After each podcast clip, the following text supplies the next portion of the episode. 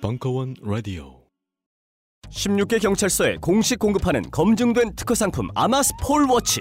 긴급 상황에 아마스폴 워치를 스마트폰에 갖다 대기만 하면 바로 가족, 친구 혹은 경찰에게 긴급 문자와 실시간 위치 정보를 보낼 수 있습니다. 혼자 사는 여성, 아이들이 있는 가정의 필수품 아마스폴 워치를 지금 딴지마켓에서 은하계 최저가로 만나보세요. 힐링은 알아차림입니다. 몸과 마음의 신호를 들을 때 힐링이 시작됩니다. 힐링은 이완입니다. 좋은 음식, 쾌적한 시설에서 긴장을 풀어줍니다. 힐링은 힐빙클럽입니다. 마트 가듯 가볍게 갈 수 있는 가까운 힐링. 양평 힐빙클럽이 여러분을 응원합니다. 보다 자세한 건 힐링비닷컴으로 방문하시거나 검색창에 힐빙클럽을 쳐보세요. 무인기가 한반도를 위협하는 절체절명의 2014년. 딴지 관광청의 묻지마 관광이 충격적으로 부활했습니다. 딴지라디오 청취자 30분께 드리는 충격의 완전 무료 이벤트. 자세한 사항 딴지일보 홈페이지에서 확인하십시오.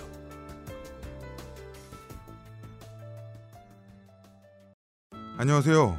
딴지마켓 조립 PC 판매 책임자 이경식입니다. 요즘 딴지에 걸려있는 재산이 때문에 나름 유명이 되었는데요. 직접 용산 매장으로 찾아오시는 분들은 먼저 알아봐 주시고 배달을 갈 때에도 제 얼굴 보고 바로 열어주시더라고요. 요즘 저의 가장 큰 고민이 바로 이겁니다. 저도 사실 용산 용팔이었거든요. 파리를 날리다가도 호구손님 하나 잡아서 눈탱이 치는 그 맛, 그 짜릿한 맛에 용팔이 짓을 하는 건데 제가 요즘 그걸 못하고 있습니다. 정말 아주 그냥 돌아버리겠다니까요. 그래서 결심했습니다. 이왕 이렇게 된 거 정말 정직하게 장사하자. 아니, 정확히는 정직하게 장사할 수밖에 없습니다. 다 알아보시는데 말이죠. 은하계에서 가장 정직하고 가장 AS가 믿을 만한 조립 PC 전문 업체 컴스테이션의 졸라 유명한 이경식이었습니다. 이왕 이렇게 된 거 아예 제 휴대폰도 밝혀버리겠습니다. 011-892-5568 전화 주십시오. 제가 직접 받습니다. 감사합니다. 저희 컴스테이션은 조용한 형제들과 함께합니다.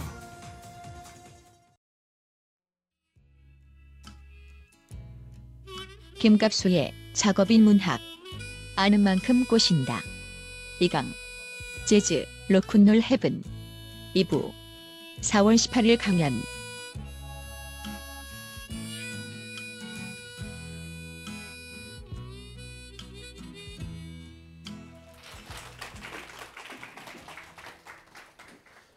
예, 대중음악의 이제 기본 거의 본 것처럼 지금 전 세계의 파퓰러 문화를 퍼뜨린 미국 음악, 영미 음악이 정확히는 그 기본적인 얘기를 지금 하고 있는 중입니다.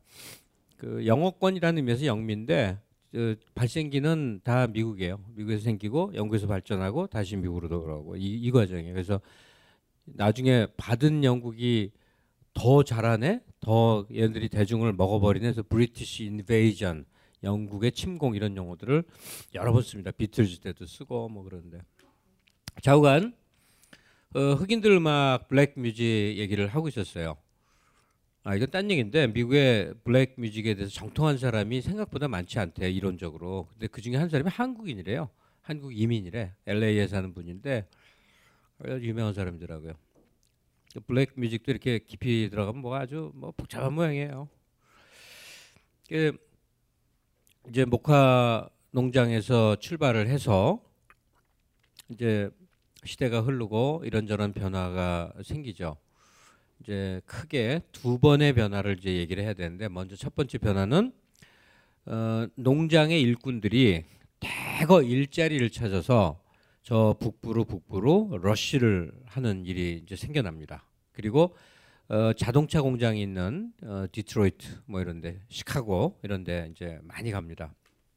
그러면 그 지역에는 지금도 이제 그런 용어를 쓰는데 스토리빌이라고 하는 데가 있어요. 스토리빌 어떻게 생겼냐면 이런 데 같이 생겼고 여기 옆에는 계단에서 올라가서 방이 있어요. 이렇게 방이 있어요. 그럼 이렇게 이 무대에서 가수들이 띵까띵까 춤추고 노래하고 노래를 불러요. 그리고 위에 올라가서 방에 들어서 뭐하게? 한방 하는 거예요. 스토리빌은 매춘굴이에요. 매춘굴. 근데 매춘굴에서 미국의 대중음악이 출발하고 발전하고 뭐 그렇습니다. 이제 경로가 몇 가지 있어요. 또 하나는 민스트럴이라는 게 있어요. 광대들, 광대쇼 하는 거예요. 우리나라 옛날 코미디언들이 많이 흉내내던 거야. 뭐 백인이 흑인 분장하기도 하고 뭐 그래서 지역을 유랑하면서 우리 남사당패 비슷하다고 생각하시면 돼요. 민스트럴들 속에서도 예인들이 많이 나오고 스토리빌에서도 이제 많이 이렇게 나옵니다. 근데 이 그런 그 일종의 매춘굴, 매춘업소 같은 데서 이제 노래를 하는데 시골 들판에서 통기타 들고 딩까 하고 하는 상황이 달라요. 그죠? 일단 사람들이 술 마시면서 들으니까 시끄럽고 사람이 많아. 한 5명 앉혀놓고 동네에서 노래하는 거랑 상황이 달라요.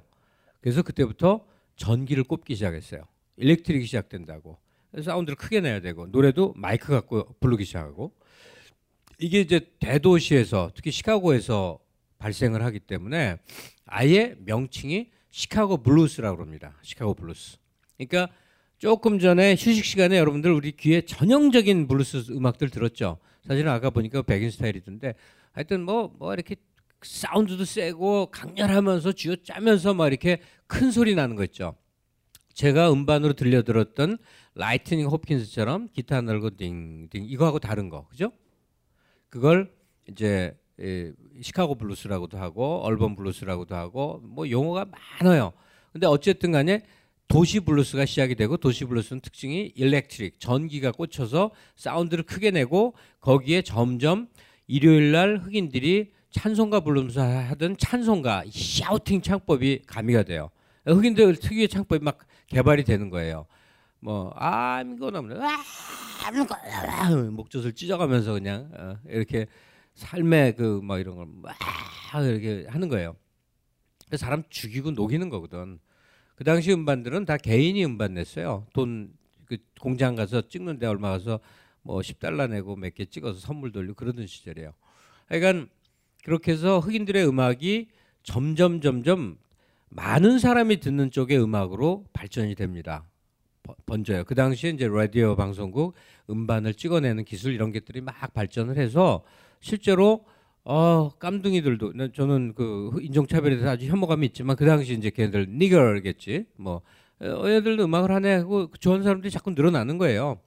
그리고 흑인들도 경제력이 생겨서 스토리빌도 갈 수 있고 라디오 사서 듣는 사람도 있고 음반을 구매하는 집에서 실제로 전축이 있어서 음반을 듣는 사람도 생기고 그래서 막 발전해요. 그래서 세월을 확 건너뛰면 이렇게 블루스가 흑인들의 대중음악으로 발전돼서 여러 가지 음악적 요소들 댄스만이 아니라 멜로디가 있는 막 좀 뭐죠 발라드한 창법도 있고 뭐 여러 형태가 혼합된 가운데 많은 사람들이 좋아하는 쪽으로 발전한 흑인 음악 전체를 일컫는 말이 그로부터 뭐죠? R&B라고 부르는 겁니다. Rhythm and Blues. R&B. Rhythm and Blues. 그게 백인 음악은 C&W, Country and Western이라고 그랬죠. 거기에 대응해서 흑인 음악의 흑인들의 대중음악, 흑인들의 팝송 이것은 R&B라고 부릅니다. 그리고 그것은 특정한 장르가 아니라 초기에 발생해서 대도시에서 시작된 모든 흑인 음악입니다. 그러니까 나는 R&B도 좋아하고 힙합도 좋아해요. 저는 소울과 R&B를 좋아합니다. 이거 다 틀린 말이에요. 그죠? 장르는 상위, 종속, 과목, 계문, 강 있잖아요. 왜 웃어? 난 공부 잘했어요. 그 상위 장르가 있고 하위 장르가 있으면 그건 대등하게 비교할 수 없는 거잖아요.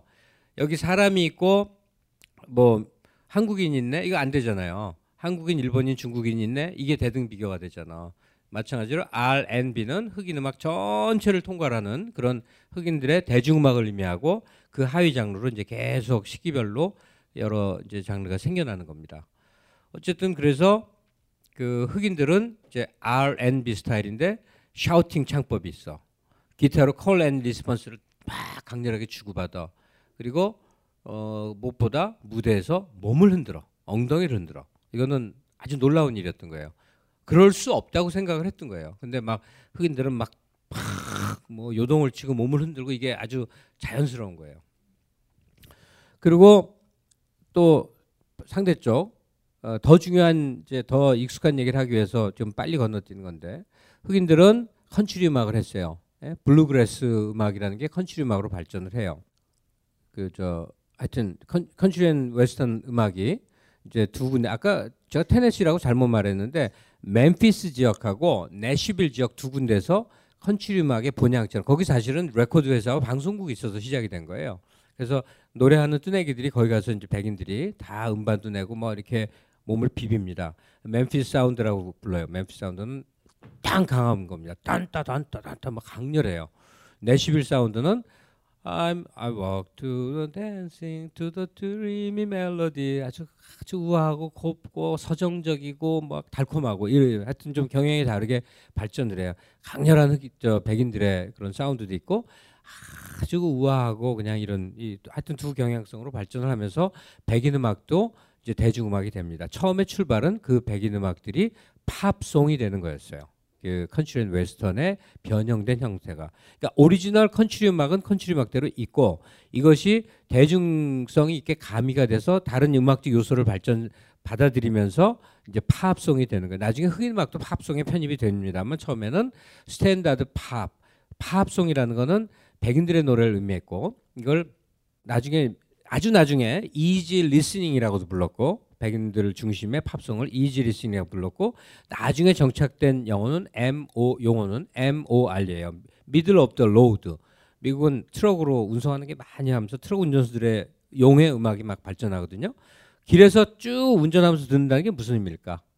집중해서 듣지 않는다는 거예요. 귓등으로 계속 음악이 나오는데 그냥 기분 좋게 달리면 돼. 호텔 캘리포니아 이런 노래 같은 거, Middle of the Road 이런 노래들이 이제 이렇게 발전을 합니다. 자, 여기는 그냥 알아두시면 돼요. 그러니까 흑인 음악은 흑인 음악대로 블루스에서 기초해서 나중에 R&B가 된다. 백인 음악들은 컨트리 앤 웨스턴에서 출발을 해서 팝송화된다. 백인들의 팝 음악이 된다. 뭐 이런 걸로 이렇게 흘러왔어요. 그런데 굉장히 이제 새로운 일을 경험을 하게 됩니다. 그게 1940년대부터 시작이 된다고 보시면 돼요. 제2차 세계대전이 언제 시작해서 언제 끝났죠? 제2차 세계대전이 끝난 연도 어떻게 알죠? 우리나라 해방 때문에 알죠. 예. 그러니까 1945년도 2차 세계대전이 끝나는 과정 동안에 일찍이 잊지 않았었던 일들이 벌어집니다. 즉 미국이 참전을 해요. 1차 대전 때도 물론 참전을 했지만 특히 2차 대전 때 참전을 하면서 어떻게 돼? 자, 모든 미국 병사들은 백인이었어요? 흑인이었어요? 미군 병사는 백인입니까? 흑인입니까? 에? 백인이라는 소리도 있고 흑인이라는 소리도 있고. 그럴 리가 있나? 흑인도 있고 백인도 있을 거 아니에요. 그쵸? 당연히 다 섞여 있을 거 아니에요. 모든 백인은 장교고 모든 흑인은 하급 병사였다. 맞아요? 안 그렇지. 안 그렇죠. 계급이 군대는 계급 사회 아닙니까? 계급이 똑같은 샘도 있고 계급이 똑같은 톰도 있는 거예요. 계급이 똑같은 에드워드도 있고. 그러니까 얘네들이 흑백이 다 같이 섞이는 거야. 그러면 군대에서야 인종차별이 어떻게 있냐고요? 좀 있었겠지. 조금 있었겠죠. 그렇지만 기본적으로는 같잖아요. 얘네들이 전장에 나가. 총을 들고 싸워. 그러면 어떤 일이 생기죠? 전우회가 생겨. 내가 가축으로 취급했던 그 흑인이 너무나 소중한 나의 동료, 컴레이드, 동지가 되는 거예요. 흑인과 백인이 아주 뜨겁게 교류하는 체험이 생깁니다. 그것도 젊은이들이. 흑인과 백인이라는 전혀 다른 두 개의 한 나라 안에 두 개의 다른 문화가 전쟁기에 서로 막 교류하고 섞이고 함께 술 마시고 같이 울고 죽은 누구 때문에 같이 통곡하고 너무 친해지고 뭐 이런 일이 생기는 거예요. 흑인 백인의 문화적 교류가 생깁니다. 흑인도 백인 노래 따라 부르고 백인도 흑인 노래 따라 부르고 같이 놀아요. 이런 일이 생깁니다. 이게 하나. 그리고 또 하나. 1950년대로 접어들면서부터인데 여러분 그 유명한 빤스, 우리나라 빤스 주병진이 만든 빤스 회사 이름이 뭐죠? 제임스 딘. 그게 뭐의 이름이죠? 유명한 영화 배우죠. 제임스 딘. 혹시 얼굴이 기억나신다면 잘 떠올려 보세요. 제임스 딘이 왜 유명한지. 반항기 때문에 유명한 거예요. 젊고 그 빼싹 마른 친구가 굉장히 일찍 죽죠. 영화 5편 찍고 죽어버리죠. 실제로 반항기가 많았었다고 그래요. 그게 몸은 좋은 거야. 야, 1950년대쯤 되니까 40년대 말 2차 대전이 끝나고 보니까 그때 이제 12살, 14살, 15살, 20살 이쯤에 청소년들, 젊은 친구들이 가만히 생각을 해본 거야. 자기 부모들이 어떤 인간이었나. 한마디로 그 50년대 젊은이들이 볼 때 자기 부모들은 개새끼들이었던 거야. 한마디로. 왜냐, 온 세상이 기독교 연설, 기독교 그 복음 무슨 설교 이런데 좋은 말 다 하잖아요. 좋은 말 다 해.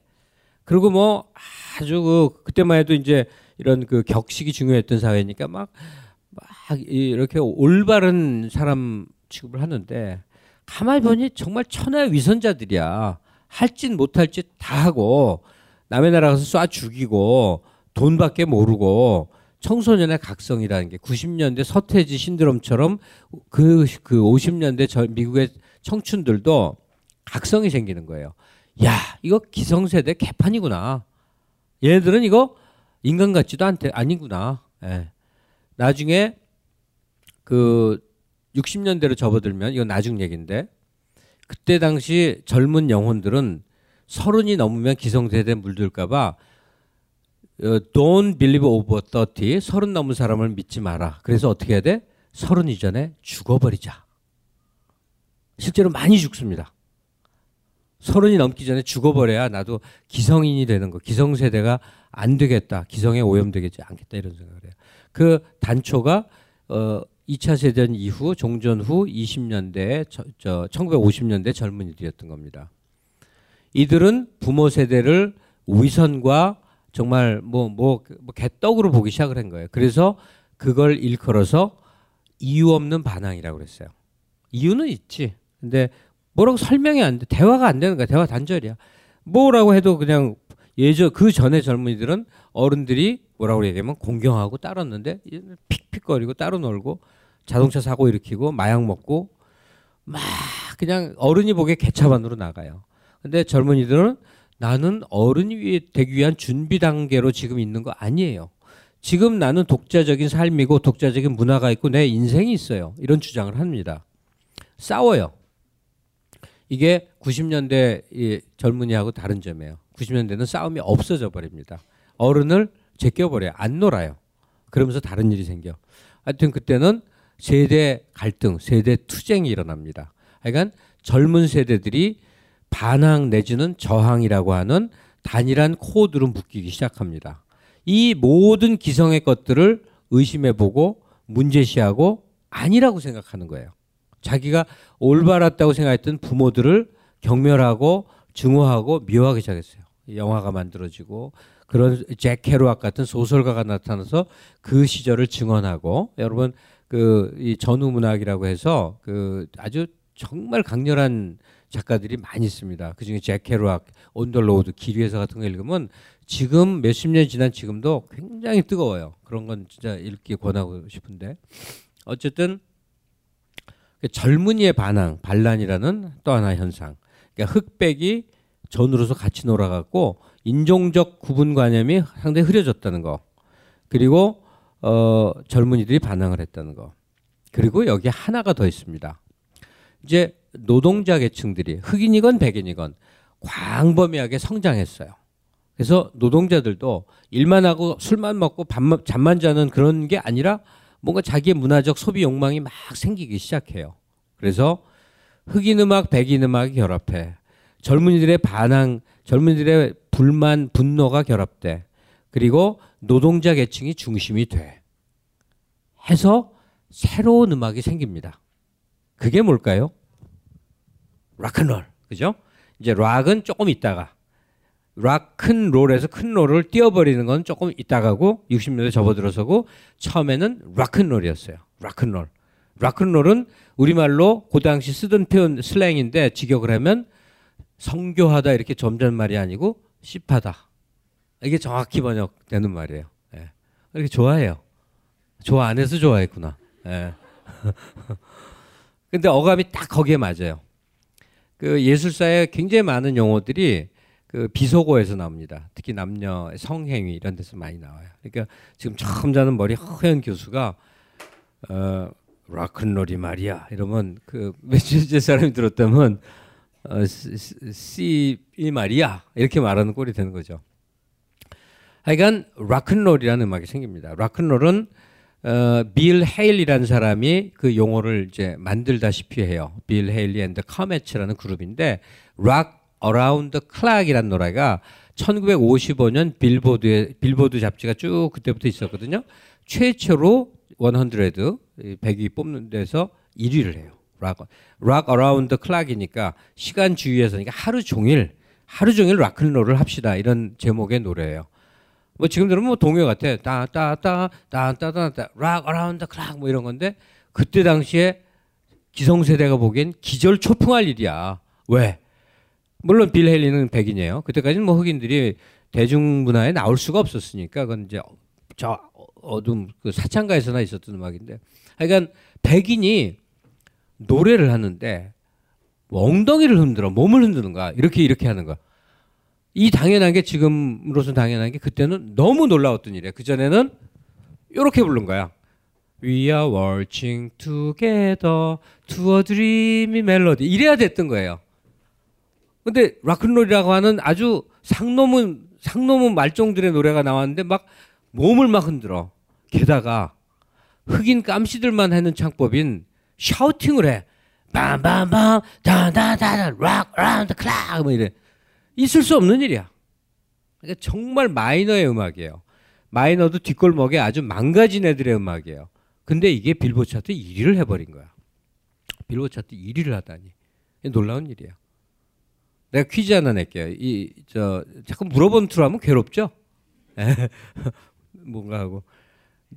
나는 세상을 조롱하느라고 니들 참 싫어라는 음악을 냈는데 세상이 그걸 너무 좋아하고 박수를 치고 대통령까지 옹호를 해갖고 아, 나더러 어쩌라고 해갖고 도저히 안 되겠어. 그래서 그냥 난 차라리 죽어버릴래 해서 머리에 빵 총 쏘고 죽은 놈이 누구죠?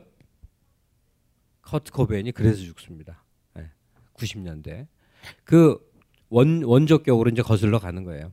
그러니까 정확히는 55년도인데 그 전부터 이제 그에서 마이너 음악에 지금 홍대 앞에서 애들이 이렇게 하듯이 마이너 음악인데 이게 이제 대중 히트 음악으로 막 발전하는 일이 생기는 겁니다.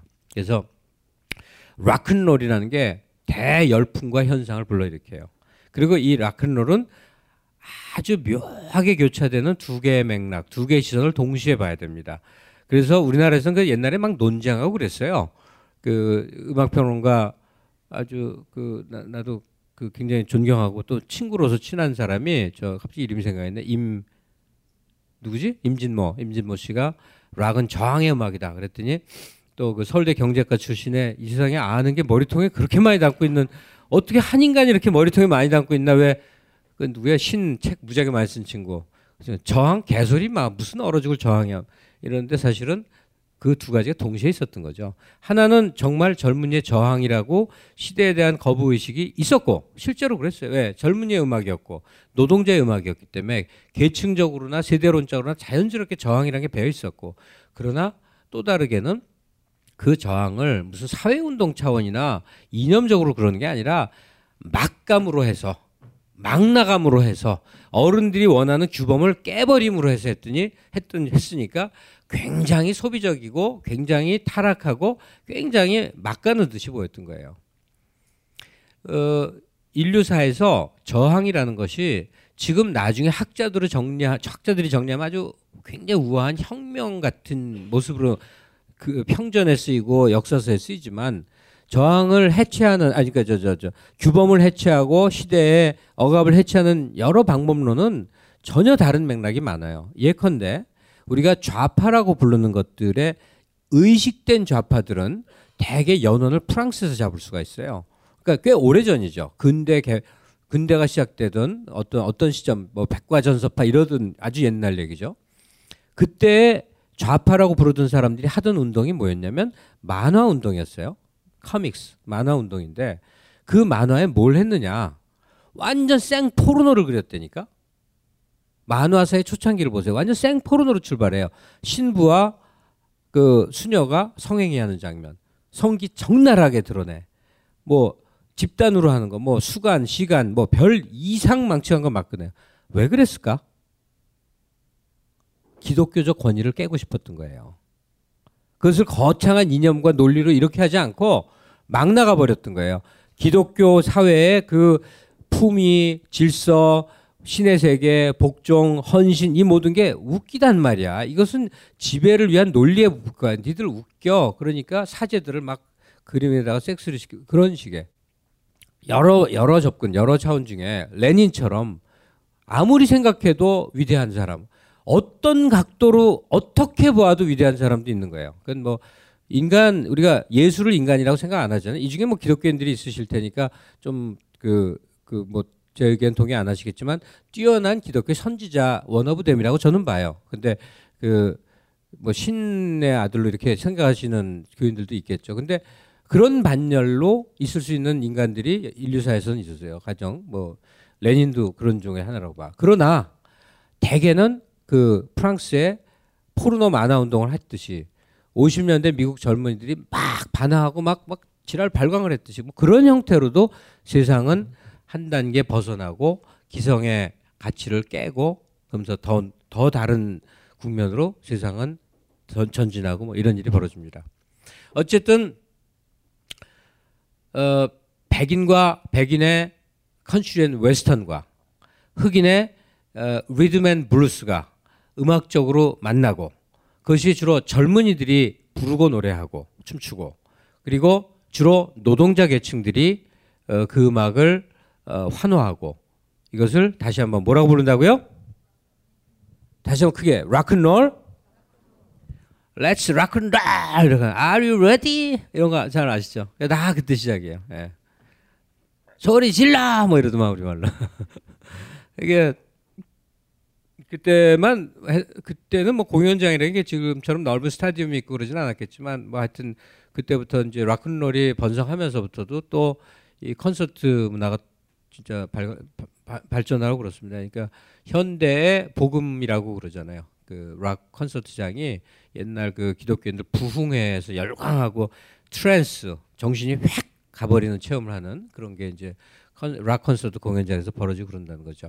자, 어쨌든 간에 그렇게 해서 락큰롤이라는 음악이 발생을 하고 그래서 이 락큰롤이 전 세계를 휩쓸어 버립니다. 온 세상을 휩쓸어 버리는 출발점이 됩니다. 그러면 영화 마을로 집의 한 장면을 기억하십니까? 어린 주인공이 목욕 후 어떤 화장품을 바르고 비명을 지르는 장면인데요. 이때 썼던 제품에 유해 화학 성분이 들어있었다고 밝혀져 논란이 되고 있습니다. 문제의 영화 나홀로 집에 당시의 소품 담당자를 만나봤습니다. 후회되죠. 뭐 그때는 제작비 아끼려고 어쩔 수 없었어요. 나중에 아역 배우가 막 울면서 그러더라고요. 100% 자연 유래 성분으로 준비하는 게 기본 아니냐고. 제작비를 아껴야 했다는 소품 담당자에게 신생아부터 사용할 수 있는 딴지마켓의 빅그린 베이비 4종 세트를 보여줘봤습니다. 어머, 웬일이야. 정말 이 가격에 판다고요? 말도 안 돼. 이건 단순히 자연 유래 성분으로만 만든 수준이 아닌데요? 게다가 샴푸 앤 바디워시에 샤워 오일에 로션하고 마사지 오일까지. 왜 이제야 나왔지? 미리 알았으면 다른 제품 안 썼겠죠. 조카 선물로도 좋겠네요. 신생아부터 어린이들까지 사용하는 제품이라면 이제 식물 성분과 자연 성분은 기본이 된 것 같습니다. 더불어 피부 보호막을 pH 5.5로 건강하게 지켜주는 약산성의 빅그린 베이비 4종 세트 출시는 아이들의 피부 건강에 긍정적인 영향을 미칠 것으로 보여 세계인의 이목을 집중시키고 있습니다. 근데요, 이 딴지마켓에서 빅그린 샤워오일 정품 이벤트도 진행 중이래요. H발란스와 바디 모이스처 샤워오일 각 100개씩을 배송비만 받고 보내주는 파격적인 행사라네요. 서두르지 않으면 저처럼 후회하실 거예요.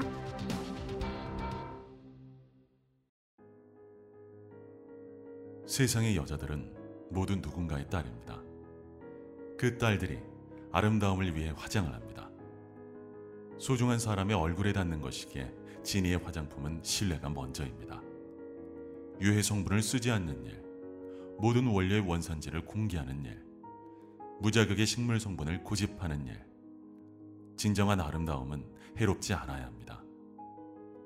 지니 내추럴, 당신의 아름다움이 이루어집니다. 지금 딴지마켓에서 여러분을 기다립니다.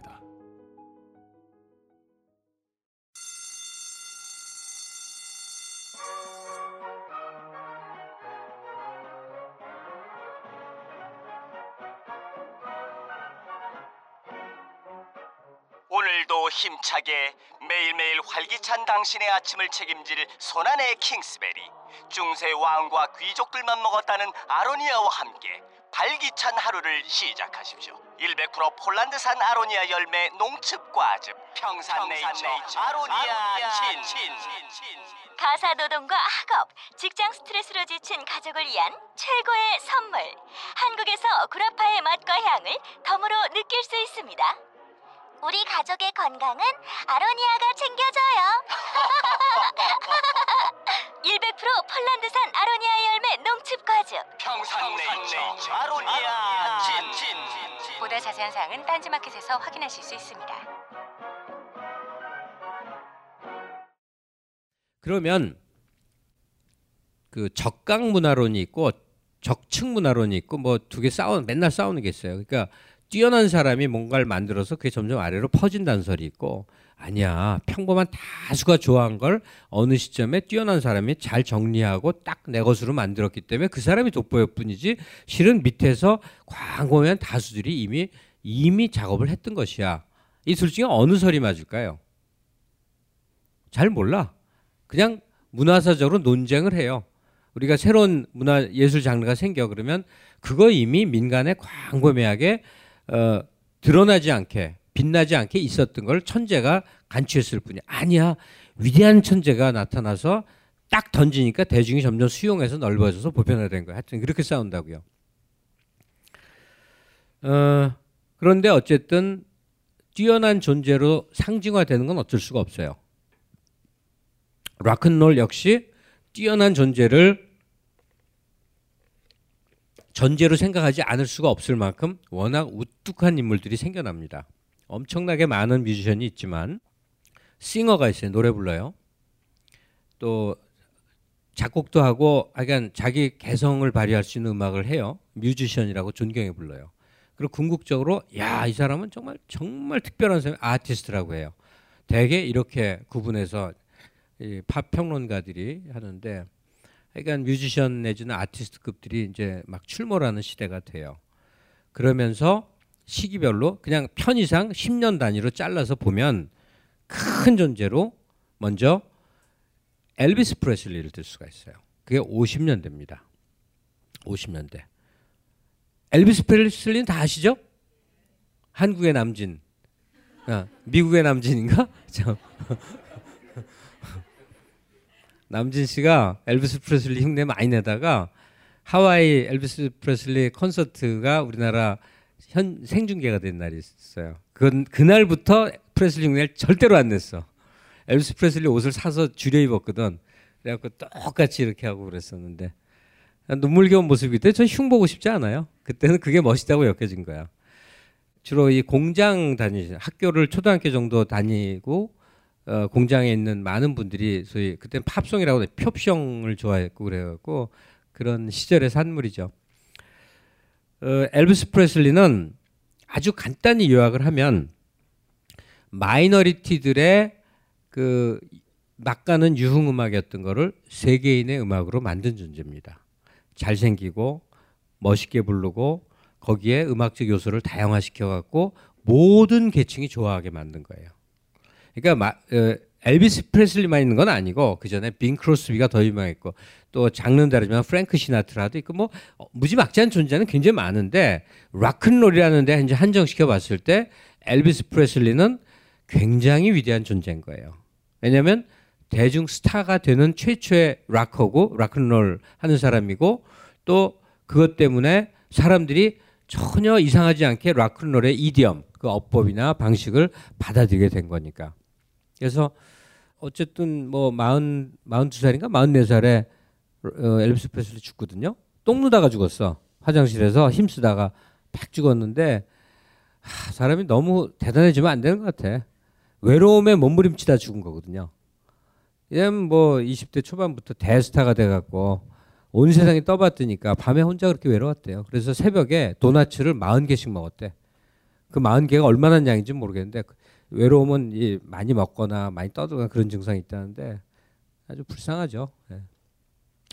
그러니까 엘비스 프레슬리가 50년대 락큰롤을 하면서 그것을 대중성으로 폭발을 시켜갖고 그러고 지금도 할머니급 이 팝송 세대들 중에는 엘비스 프레슬리가 영원한 연인인 사람이 많습니다. 진짜 매력적이지. 그 사람의 그 바이브레이션은 막 그냥 막 애절하죠. 예, 뛰어나지. 자, 그런 다음에 60년대가 되면 이제 60년대는 그 60년대가 따로 연구 대상인 게 인류사의 가장 위대했던 시기 같아요. 60년대 10년 동안 모든 게 다 나타나니까. 그런데 팝 뮤직으로 보자면 락이겠죠. 이제 팝 락 붙여서 그 장르 쪽으로 보면 너무 우뚝한 존재가 있어서 다른 사람들이 참 명함을 내밀기가 힘들어요. 너무너무 우뚝하다 못해 그냥 거의 신적 존재에서. 누굴까요? 비틀즈죠. 비틀즈예요. 그리고 비틀즈에 대해서는 이미 많은 정보가 있으실 테니까 많은 얘기를 하지 않겠어요. 다만 비틀즈가 왜 중요하고 왜 대단한가는 이런 각도에서 보시면 돼요. 엘비스 프레슬리는 대중을 얻은 거예요. 인기가 있었어요. 비틀즈도 물론 인기가 있어. 영국 그룹이죠. 인기가 있고 사랑을 받았고 대중성이 있었지만 그게 중요한 게 아니라 비틀즈는 60한 1, 2년쯤에 데뷔를 언제로 잡아야 될지는 몰라요. 하노버에서 활동할 때, 리버풀에서 활동할 때, 미국 뭐 하여튼 근데 하여튼 60년대 초반서부터 활동을 해서 70년에 해산할 때까지 1년에 한 2장씩 앨범을 내거든요. 총 몇 장이더라? 나 기록도 안 생각이 안 나네. 하여간 그러면서 뭐냐, 락 음악의 데이터베이스를 다 깔아줬다고 생각하면 돼요. 락 음악은 이렇게 해라 라는 전범을 계속 제시해서 다 그렇게 한 거예요. 다 따라한 거예요. 지금까지도 그 영향이라고 보면 돼요. 나중에 90년대 락 중에 영국 락을 브릿팝이라고 불렀는데, 이 브리티시 팝의 주말 브릿팝이 결국은 비틀즈의 세계를 재현하자 하는 취지의 의미였던 거예요. 그러니까 비틀즈는 락의 데이터베이스, 처음에 앨범 다루고 두 번째 앨범 다루고 사이키델릭 음악, 서전 페퍼스 론 야츠 클럽 밴드라는 앨범은 이 헤비메탈의 원조예요. 원조. 또 사이키델릭 뮤직의 원조, 또 뭐 나중에 온갖 여러 뭐 펑크의 원조, 모든 장르적 원형이 비틀즈 음악 속에 들어 있습니다. 그래서 다른 후대 뮤지션들이 그 비틀즈 음악을 모디파이, 변경시켜고 발전시키면서 하니까 얼마나 대단하냐고요. 예.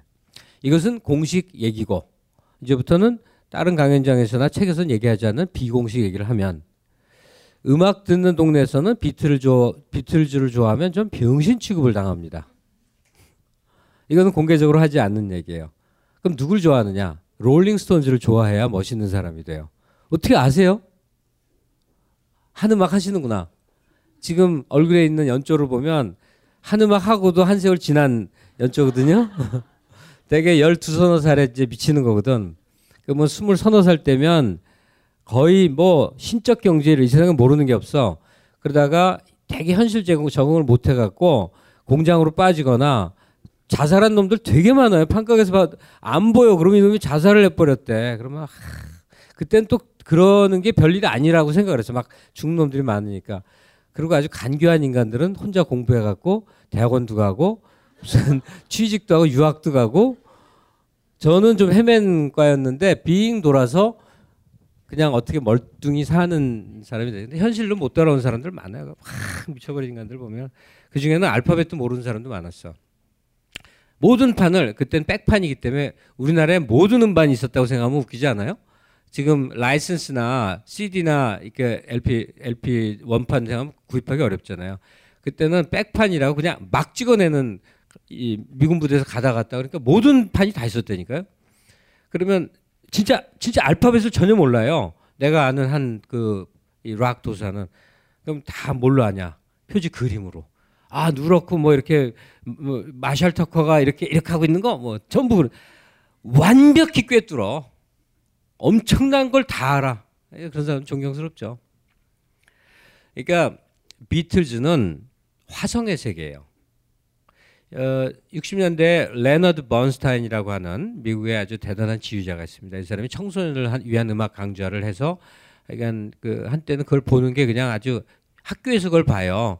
근데 이 사람이 클래식 강좌를 하는데 비틀스 이러면서 비틀즈 언급을 많이 하는데, 그의 음악이 얼마나 대위법적으로 화성적으로 이게 얼마나 이 수준 높게 구성됐는지를 막 얘기하고 그래요. 자, 아름다운 화성의 세계, 멋진 대위의 흐름, 그 속에 시적인 가사, 예술적 품격을 갖췄으니 어때? 뒷골목 양아치들이 보게. 이런 쌍. 이렇게 되는 거예요. 그러니까 압도적 다수가 비틀즈를 좋아해. 그런데 조금 진짜 멋있는 시크한 애들, 꼭 공부를 잘하는 거 말고 홍대 뒷골목에서 놀지만 밥도 못 먹어서 쓰레빠 질질 끄고 다니. 여러분 달빛 무슨 요정 뭐 역전 맞는 홈런이라고 아세요? 그 죽어버린 놈. 그런 게 멋있는 놈들이야. 자기 음악 하다 팍 굶어서 죽어버렸잖아요. 그러니까 그런 애들이 보기에 비틀즈는 웃기는 거야. 니들 그럴래면 야 나는 베토벤 듣겠다. 싫은 거야. 왜? 주류의 세계니까. 이 세계의 아름다운 질서를 노래하고 있으니까. 롤링스톤즈 음악 3코드야. 그냥 딘딘딘딘딘 단조로운 음악하고 그 미크 재거의 아주 그 이렇게 메마른 목소리. 음정도 맨날 틀려요. 미크 재거. 그 대가수가 음정 제일 많이 틀리는 사람이야. 이 세상에 음정을 못 맞추는 최고의 위대한 가수가 지미 핸드릭스, 밥 딜런, 미크 재거야. 셋이 다 최고인데 이 사람들이 음정이 안 돼요. 참 웃기는 거지. 나중에는 이 롤링스톤즈 만이 아니라 더후라는 그룹이 있어요. 피 타운젠드 같은 그룹인데 하여튼 그런 맥락이 좀 있다는 거. 그건 굳이 드러내서 얘기하진 않으나 롤링스톤즈 같은 배드 가이들이 조금 멋부리는 사람들은 그쪽을 좋아합니다. 그리고 실제로 멋있어요. 이제 특히나 그 60년대 중반기쯤까지 나오는 롤링스톤즈 음반 들으면 굉장히 단순하고 가사도 아주 유치해요. 근데 크게 사운드가 제대로 안 되면 이어폰을 꽂고 볼륨 좀 높인 다음에 한번 그냥 넉넉히 쭉 들어보세요. 이게 모든 인간의 내면에는 고상한 거 못지않게 양아치도 숨어 있을 거예요. 양아치의 겉멋의 극대화. 멋있는 거예요. 그리고 굳이 또 비틀즈를 들으시려면 사실 비틀즈를 외면한다는 건 인간으로서 할 짓이 아니지. 너무 대단한 존재예요. 그러면 폴 맥카트니가 멋있을까요? 존 레논이 멋있을까요? 뭐 다 아시네. 폴 맥카트니 좋아하면 또 좀 비응신이야. 폴 맥카트니는 뭐라고 좀 이렇게 기사 자기도 열심히 받고 싶어하고 여왕 앞에서 폼도 잡고 싶어하고 돈도 무지 밝히고 그래요. 존 레논은 정반대 삶을 살았죠. 네? 멋지게 음악하다가 하우스밴드 해갖고 오너였고 때문에 집에서 5년 동안 틀어박혔다가 나와서 이제 스타팅 오버 음반 하나 내고 몇 달 만에 땅 그 체프만이라는 놈한테 총 맞아 죽었잖아요. 그 전에 홀딱 쇼 같은 거 홀딱 벗고 오너였고랑 같이 기자들 앞에서 그 평화를 주창하기 위해서는 옷을 입으면 안 되는 거야. 그 자기 일본 여자가 아내였거든요. 전이 행위예술가인데 오너였고. 이 둘이서 기자 앞에 홀딱 벗고 얼마나 오랜 시간을 둘이 부둥켜 안고 애무를 하면서 이 세상이 사랑이어야 된다는 것이지. 그래서 그 사랑의 재현을 정말 해고 이 우리나라 라이센스 걸 다 지웠지만 원판에는 털이 쫙 적나라하게 나오는데 그 재현을 그러면 한 음악 하시는 분과 그 옆에 계신 분이 나와서 하시면 안 될까? 피스를 추구하는 존 레논과 오너 요코가 돼보시는 거야. 어때요? 박수가 나온다. 눈을 크게 뜨세요. 누군가 용기를 내서 그냥 어때 하고 탁 이럴 수도 있는 건데. 근데 좌우간 멋쟁이들의 시대가 있었죠. 그 멋쟁이들 중에 한 극치가 존 레논입니다. 평전 같은 거 제가 한 3권쯤 읽었는데 진짜 멋있는 사람이죠. 그리고 원래 목소리도 안 좋아요. 그 사람 존 레논 그 솔로 앨범 같은 거 들어보세요. 그거를 자기 스타일로 만들어버린 거죠. 폴 맥카트니는 그 기네스북이라는 데서 맨날 통계내잖아요. 역사상 가장 재능 있는 뮤지션이었을 때 항상 폴 맥카트니가 1위입니다. 실제로 음악적으로 뛰어나요. 근데 음악을 뭔가 삐딱한 저항의 시선으로 볼 때 폴 맥카트니는 조금 에이 이렇게 되고 존 레논은 갑자기 영웅이 되고. 저는 중학교 때부터 조지 해리슨 좋아했어요. 신비롭잖아.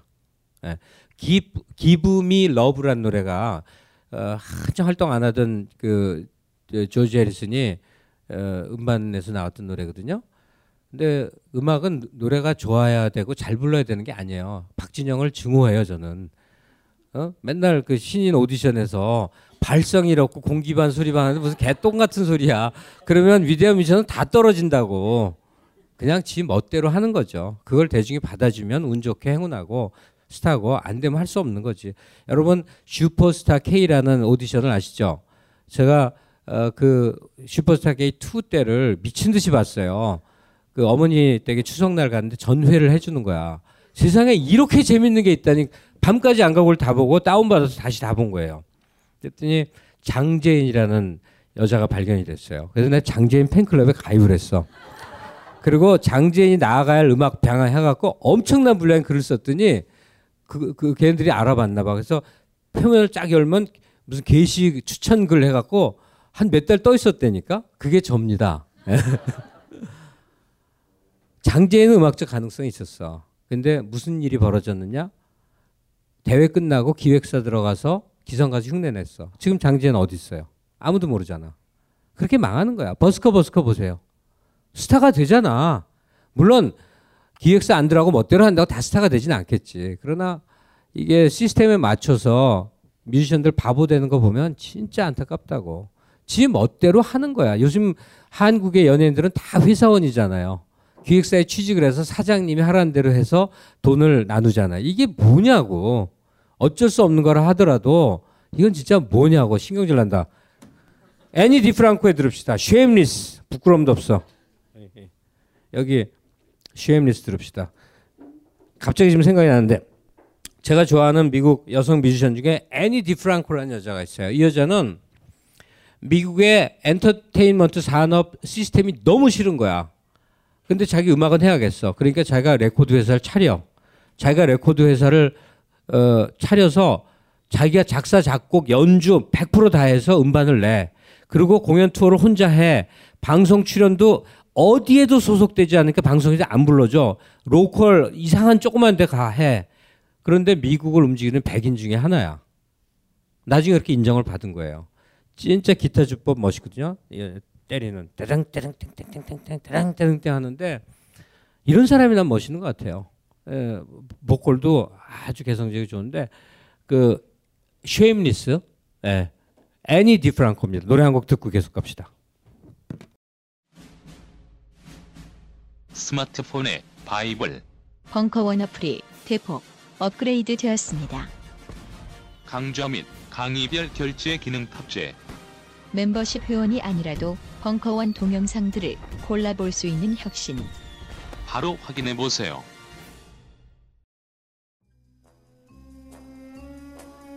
국내 최초 조중동 본격 해부 다큐. 주진우, 정현주, 홍세화, 한윤형 등 진보 인사들의 돌직구 인터뷰. 슬기로운 해법. 영화 상영회. 옥수수 수염차에 옥수수 성분이 몇 프로 들어있는지 아세요? 0.07% 들어있습니다. 그걸 가지고 전체인 것처럼 하면 광고 칠하시잖아. 일단 한번 그 기사를 내고 나면 기정사실화되는 게 분명히 있거든요. 6월 7일 토요일 저녁 7시 상영회와 감독과의 대화. 벙커원 홈페이지에서 예매하세요.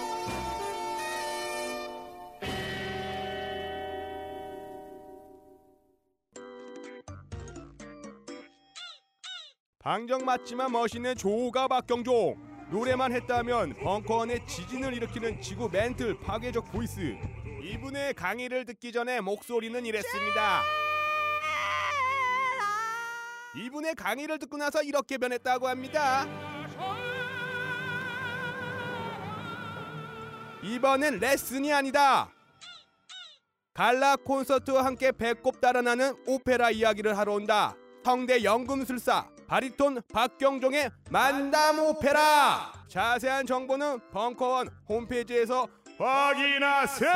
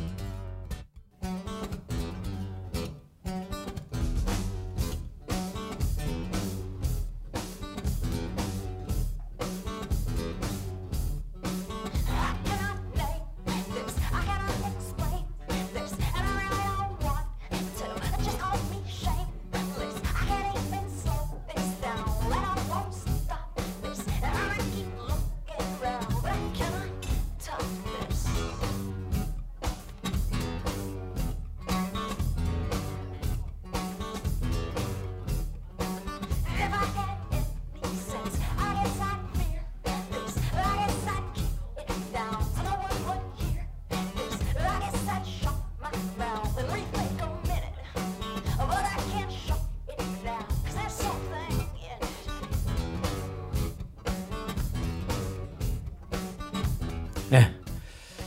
하여간 그렇게 해서 비틀즈 얘기까지 했었죠. 50년대 엘비스 프레슬리가 대중을 얻었고 60년대 비틀즈가 이제 락큰롤에 데이터베이스를 깔아줬다까지 나왔는데 사실은 이 60년대는 아주 많은 이야기를 할 수밖에 없는 위대한 시기입니다.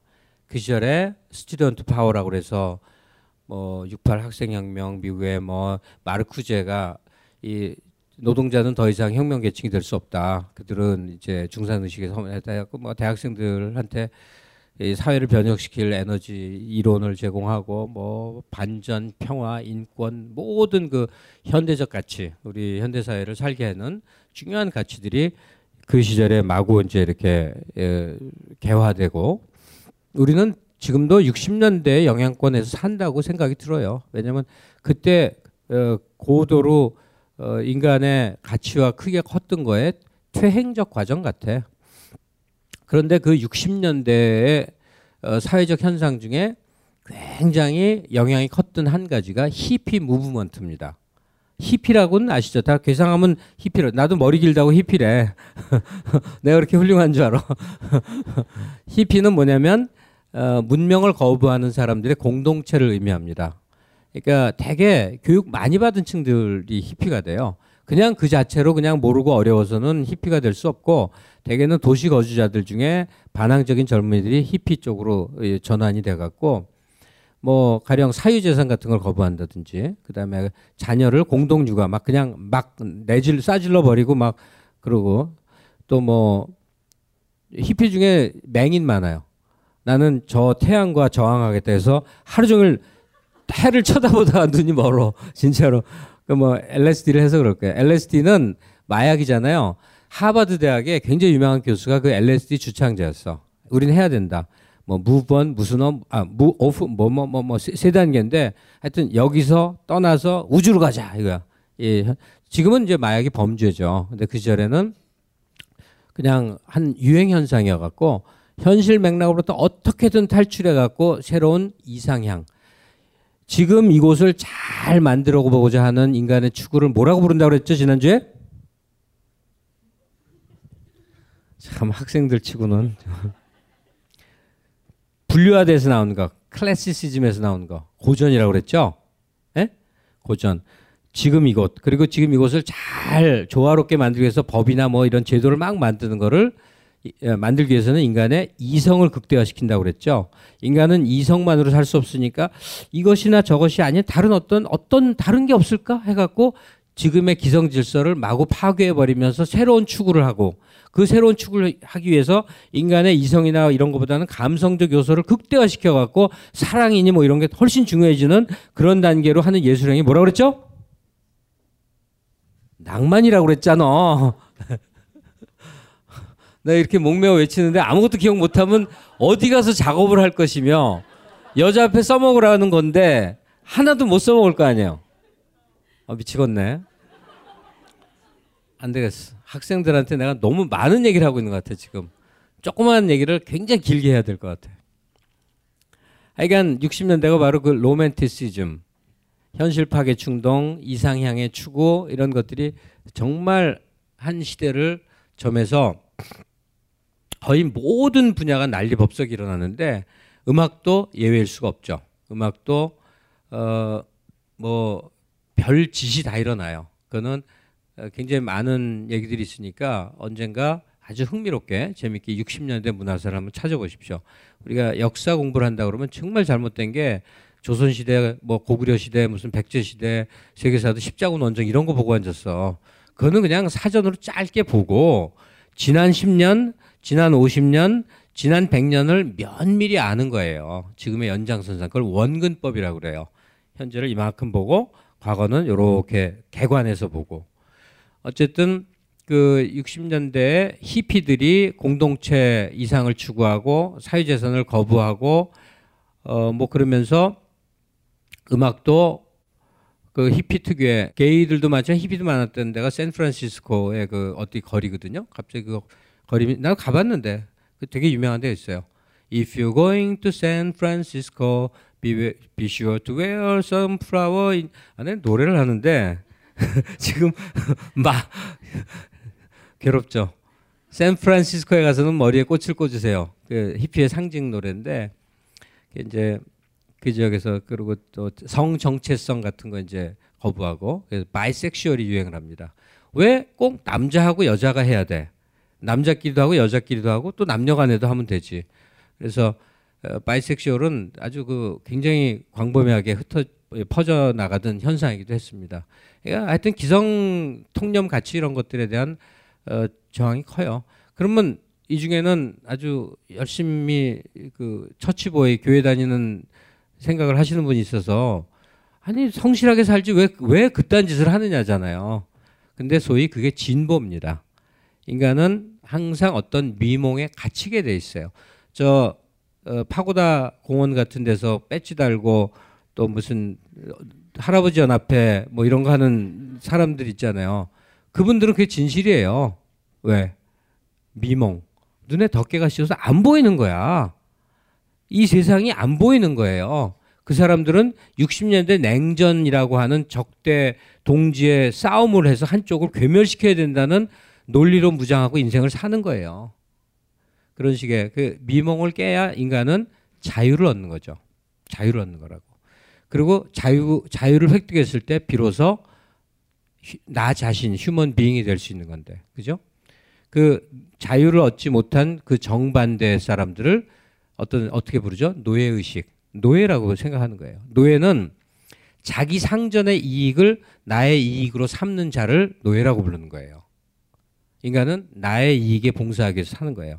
그리고 그 나만의 이익이 무언가 집단에게 해악을 미치는 걸 우려해서 연대라는 가치를 만든 거예요. 나와 상관없는 사람들과도 우리가 동료가 함께 고민하고 저 사람의 아픔이 나의 아픔이 되고 이게 깨어있는 각성된 진보의 신념들인 겁니다.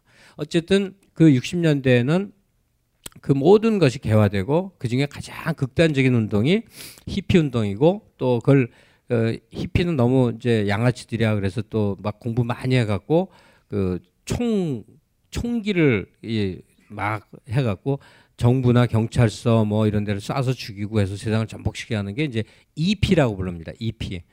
근데 EP는 그렇게 미국은 그렇게 저항 문화권이 아니에요. 유럽이 그렇지. 그래서 EP는 많지 않았고 여러 가지 분파들 또 말콤 X 같은 사람이 나와서는 이제 흑인들이 왜 이렇게 고통받고 살아야 되느냐. 우리가 구걸하지 않겠다. 그러니까 미국의 한 주만 달라. 우리가 흑인 독립공화국을 만들 테니까 해서 그 말콤 X도 그래서 총 맞아 죽는 거예요. 독립국가를 만들려고 이제 여러 가지 이제 움직임이 있어요. 시끄럽지. 특히나 이제 월남전 때문에 반전 운동이 크니까 막 너무너무 시끄러워요.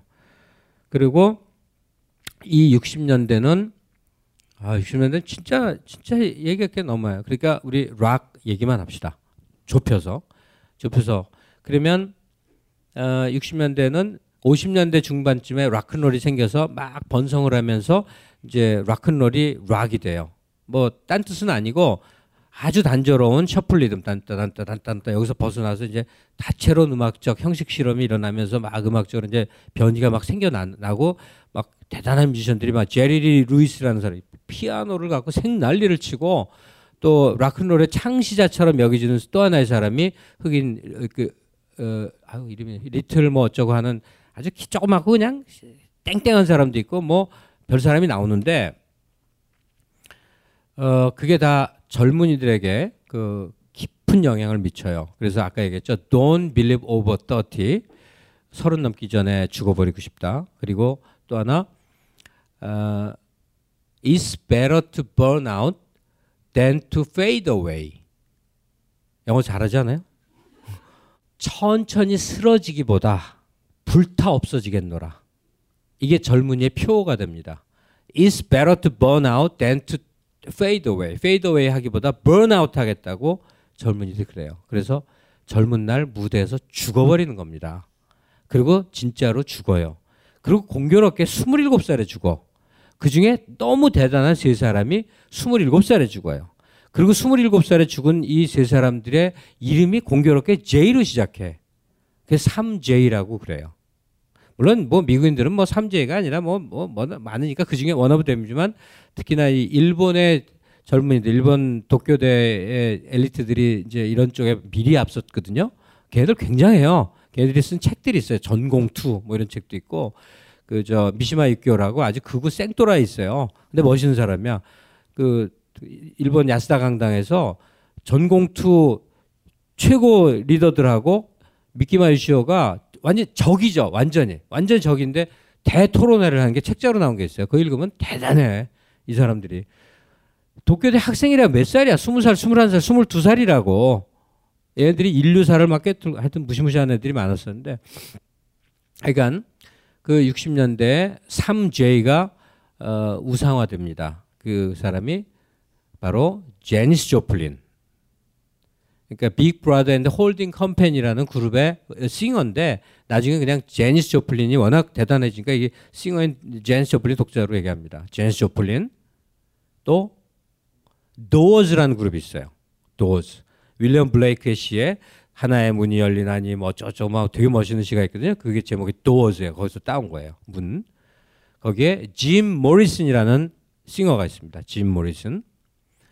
이 친구는, 그리고 또 한 사람은 흑인 아티스트예요. 여러분들 살아생전에 한 번은 우드스탁 페스티벌을 보세요. 나중에 97년도, 99년도 뭐 이런 거 보지 말고, 그건 뭐 부실래든가 말든가 하고 최초에 한 거. 그건 정말 우드스탁 네이션이라고 그래요. 그냥 별도 공화국이 생긴 거야. 젊은이들의 공화국이. 그것도 안 보고 산다면 너무 슬픈 거야. 우드스탁 페스티벌은 꼭 한번 보세요.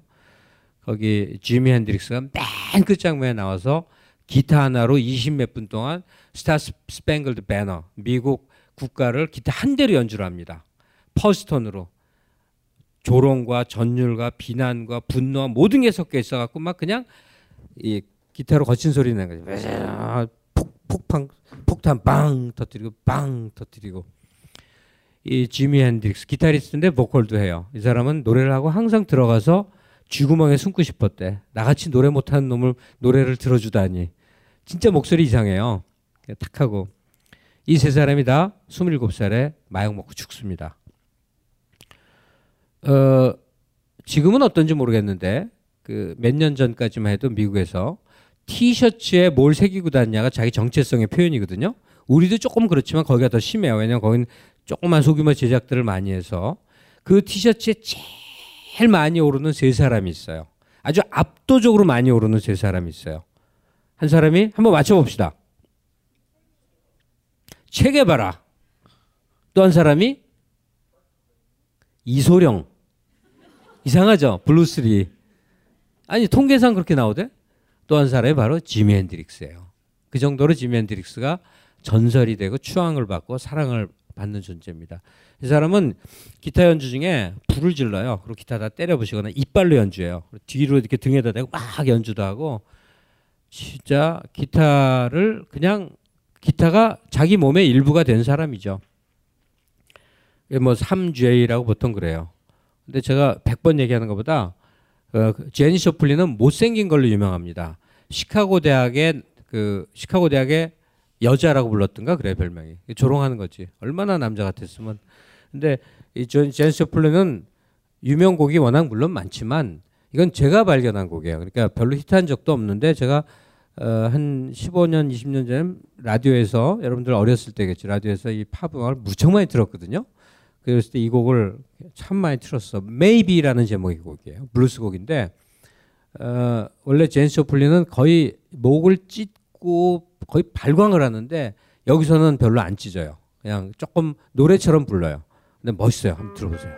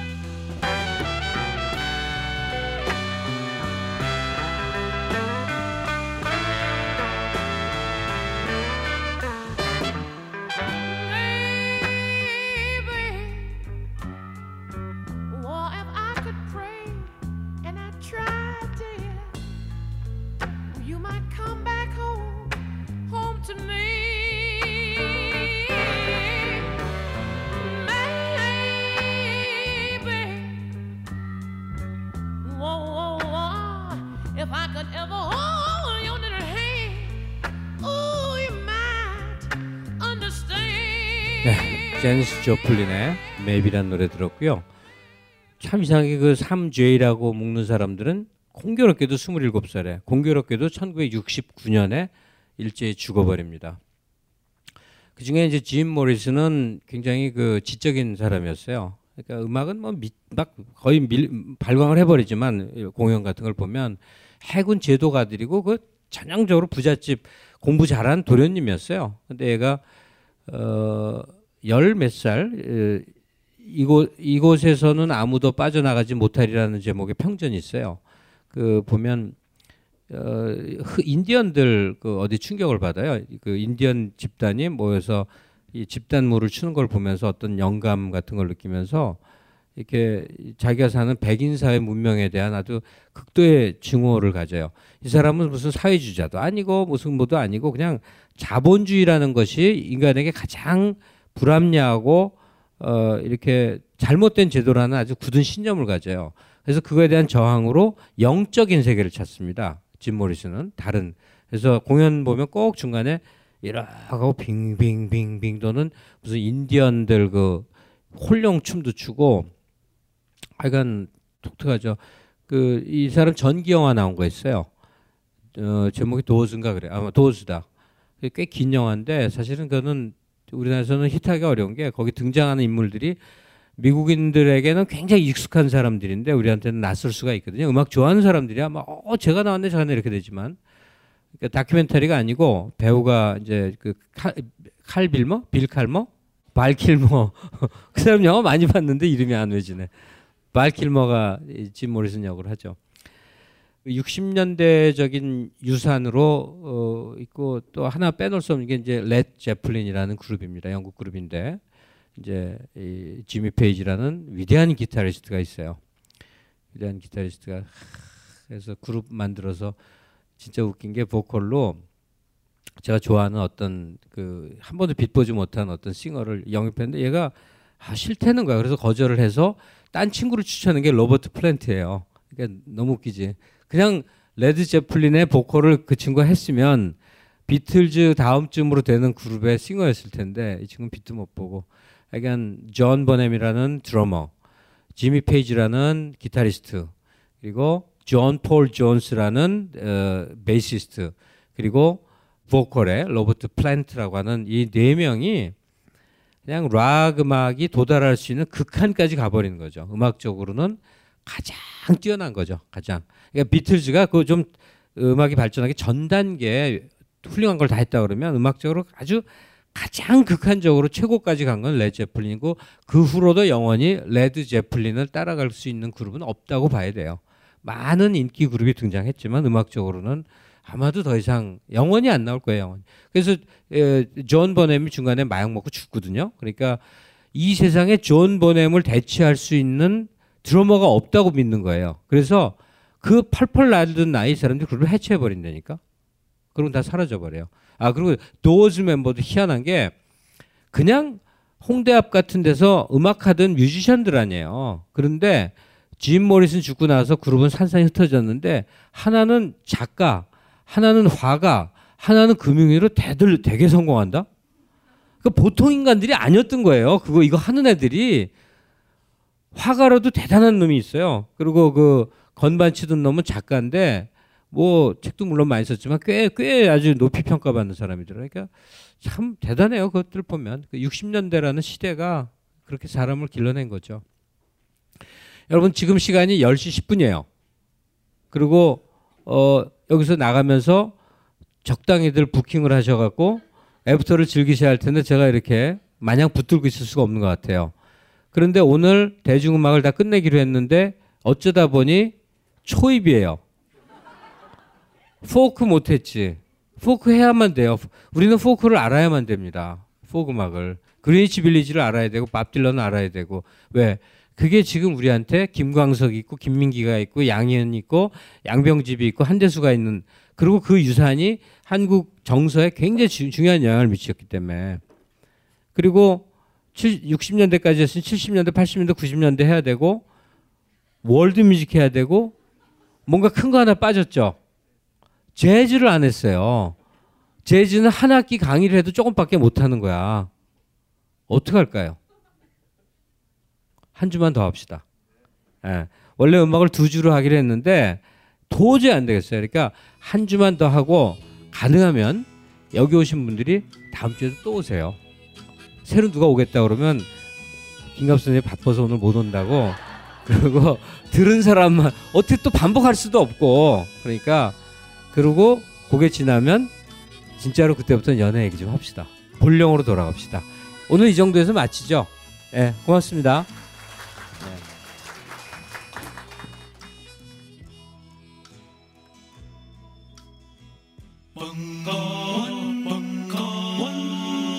벙커원 라디오